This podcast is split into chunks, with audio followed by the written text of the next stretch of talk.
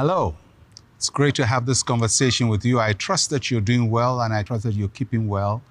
In the midst of all the turbulence in the world, there is a place of peace and of safety that God wants you to sleep in or stay in. Uh, the scriptures encourage us to trust Him.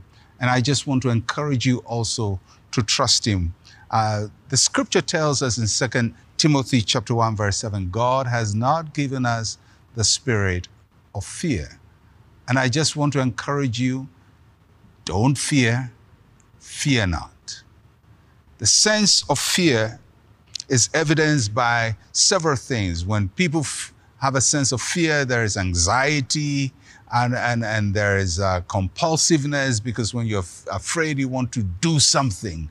You want to act in a way to bring your fear down. The scriptures tell us to trust in the Lord. And to trust in the Lord is literally to leave things in His hands. Much as we want to do so many things, we, we do what we can.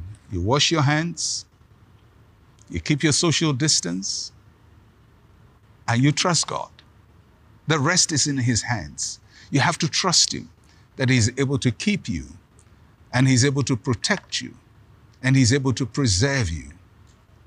And when we trust Him, he makes good things happen to us.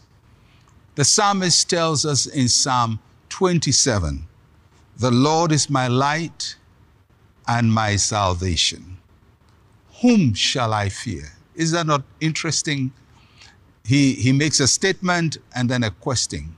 The Lord is my light and my salvation. Based on that, why should I be afraid?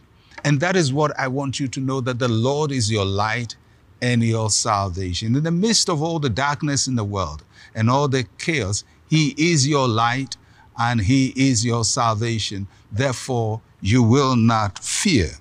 And so he says, The Lord is the strength of my life. Of whom shall I be afraid? When the wicked came up against me to eat up my flesh, my enemies and foes, they stumbled and fell. The writer of this psalm is David. And David understood what is called the vicissitudes of life, difficulties, hardship. And many times he was in crisis one, of, uh, one way or the other. Either a lion wants to eat him up, or a bear wants to eat him up, or a big giant wants to club him down. For us, it's not a lion or a bear or a big giant called Goliath, it's a giant called COVID 19. And it wants to eat up your flesh but the scripture says they will stumble and fall.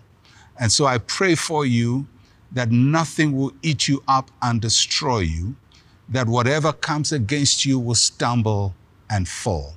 And I pray for you, I pray for your household, I pray for everything that belongs to you, that the presence of God will surround you with peace that passes all understanding, that God will keep you in perfect peace because your mind is stayed on Him. The Lord will keep you, the Lord will protect you, and the Lord will guide you. In Jesus' name, amen. I trust that your days will be good, that you have peace, that you enjoy life, that you will overcome, that you will see the end of this crisis, and you will live to see its end and rejoice in all the good things that God is bringing your way. Have a great day, have a great moment. I'm Pastor Mensa Otabil. Shalom, peace, and life to you.